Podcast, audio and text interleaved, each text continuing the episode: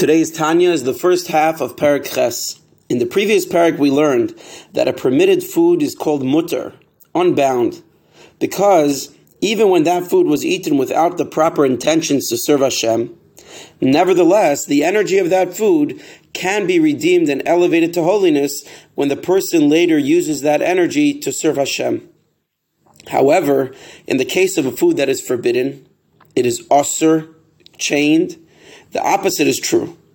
Even someone who unknowingly ate something that is forbidden to be eaten, with the proper intentions to serve Hashem, and even if he actually did use the energy that he got from that food to study Torah and pray, nevertheless, the energy of that food cannot be redeemed and elevated. For this reason, the Zohar says that the temptation for forbidden things is not in the nature of a Jew and is caused by foreign influence. A Jewish Yetzirah is from Klippas Noiga, the bright Klippa, which is tempted by permitted things to do them for self satisfaction.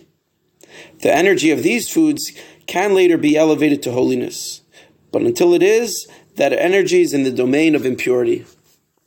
But even after it is elevated, the food that was consumed for self satisfaction leaves a mark on his body which requires the body to undergo a form of cleansing after death.